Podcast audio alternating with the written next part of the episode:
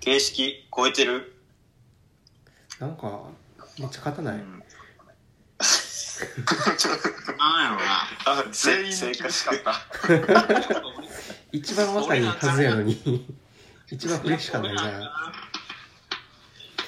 いやあえっ、とこの番組はあらゆることにひねくれていく そんな番組です。よろしくお願いしまよろしすくお願いします。お願いします。お願いします前回あれやんね。あのふみやくんの話ではい。終わったんやけど最後どんな話してたかをちょっともう一回お願いします。えっとどんな話だった？あえっと多分その職人の人のそのこだわりこうなんていうか見えないこだわりというか、まうん。あ、してもしなくてもいいところをしてしまうみたいなところっていうのは、なんか半分こうそこまでしてこそなんぼというかなんかそれをこう楽しんでるみたいなことがあるのかなと思ってて、なんかそれはこう物との向き合い方が工業化されたものとは多分ちょっと違っててで、うんそれは多分使い手にもそれは起こってる気がしてて。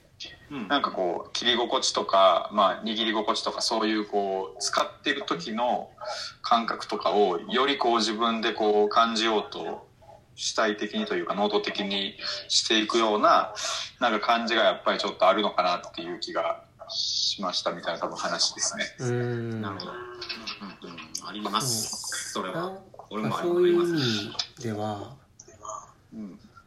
確かに作っていく、まあ、作り手側の話で言っちゃうとあのなんて言ってんかな。どこまで作り込めるかみたいなのは手やから自由度があるのかなっていう気がしてて。機械やったら機械の上限とか量産の都合みたいなうんとこでうん。どこまでできるか決まるっていう感じがすごくあって。手は確かにそこを超えれるよなっていう。確かに。この自由度があるっていうかな。柔軟さというか自分の中で楽しむ楽しむイコール自分の中ではなんやろうなレベルアップみたいな感覚に近いんですよね、どうレベル自分がどうレベル上がるかっていうのを結構手仕事においては結構楽しんでるうちの一つではあってなんかその多分まあお金重視とか多分これでいっぱい稼ごうとかってなるとやっぱり機械の方が全然それは効率とかも全てに含めていいと思うんですけどなんか自分がどどうを作ることでどうスキルが上がっていくかとかどうレベルアップしていくかみたいなのとかもなんかそこを考えながらなんかあこの格好やったらちょっと甘いなみたいなとかも考えながらでなんかそこを結構なんていうのはめちゃくちゃ楽しんでる感は自分の中では私はめちゃくちゃ大きいかなとは思ったひろやすは？はい。僕んとこはやっぱりな直しに来られる方も結構いたりとか。うーん。あとはまあ研ぎ直しとか絵の付け替えみたいな。うん。そういうこう売り一回売ったものをもう一回こだわりを付け直すみたいなところで、うん。すごいそれを楽しんではる職人さんもいっぱいいたりとか、うん。本当に100年ほど前のその刃物が届いたりとかしてるとあこんなんあるんやみたいなそういう発見とかもうん。うんうんやっぱり試行を楽したかなみたいなことはうん。思ってて、へ結構もう、まあ、何代にもわたって一本の包丁を修理し直すみたいなこともあります。まあ何台って何台3台とか4台のなるほどうんうんうん修理ってどこどこまでするんですか？その歯変えたりとかもあるんですか？えっと、一応歯は、えー傷の直しとかあのなんていうんですかねこう研いで切れ味を元に戻したりぐらいでうん。絵の方はもう元からついてる方は捨てちゃって新しいのを付け替えるみたいな。あそうかそうか。絵の方を変えることはあるんですか？結構それは多いですね。うーんなんあそれどっちかというとやっぱり歯の方が主役やからってこと？本当。そうですね。材料的にもやっぱり強いんで。ああそうか削っていく余地が。大きいそうですね。ああひろやすくん自体はその手仕事、まあ、工業そういう普段の仕事ってどう身につけてきたんかなっていうのは。はいなんか一個聞きたいなと思っててなんかそなんかなんでなの？多分親親方とかはい弟子入りになると思うんやけどなんかそういうはい。教えられ方とかなんか盗んだのかそれとも自分ではい。見見つけてなんかこここうした方がいいよなとかも含めてはい。なんかどれが結構大きい材料になってきたんかなと思ってて多分ある程度多分結構もう作れるようにはなってきてる感じだと思うんやけど、はい。なんかどうやってそれを自分の中にこう積み重ねてきたんかなみたいなのは一個聞いてみたいなと思ってて。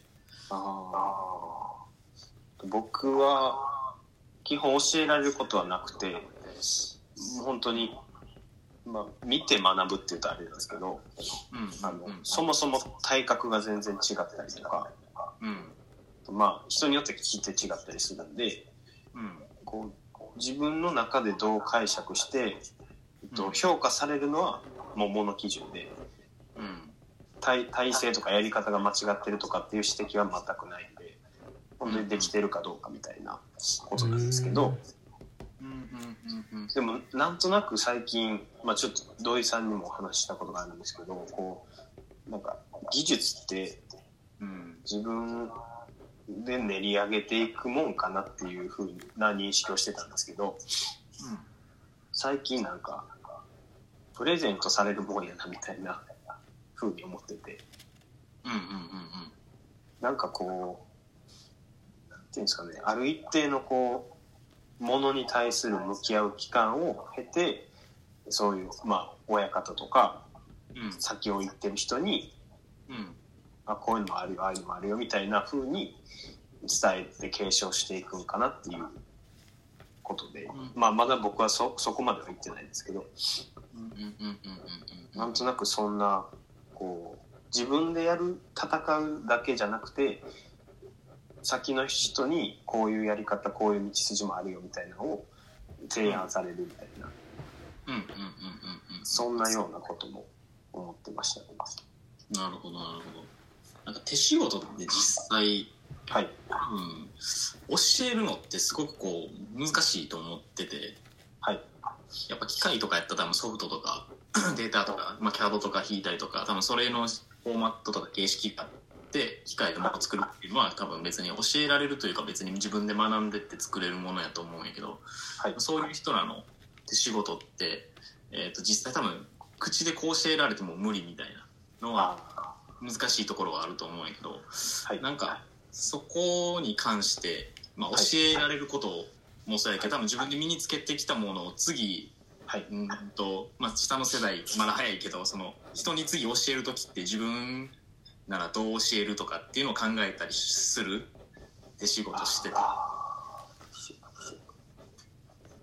そうですね。なんかこう、い今はまだその感覚にはなれないんですけど、うん。その、合ってるかどうかの確認するときに、やっぱり言葉とかでアウトプットするタイミングはあるんで、なんかその時には、絶対物を持っていくようにしてます。その、やってるとこを見せるっていうよりは、うんうん。ここの穴の位置でいいとかなんかそういうものを通してどういうふうなこう姿勢であればいいかっていうのを自分で考えるようなうんうん。ふうにはしてるんで多分教える時もそんなもの持ってきてみたいな感じでのやり取りになるかなって思ってます。なるほど。物を持ってくるか。なるほどな。物を持ってくる。それってなんでなんかそもそもはい。教えづらい手仕事の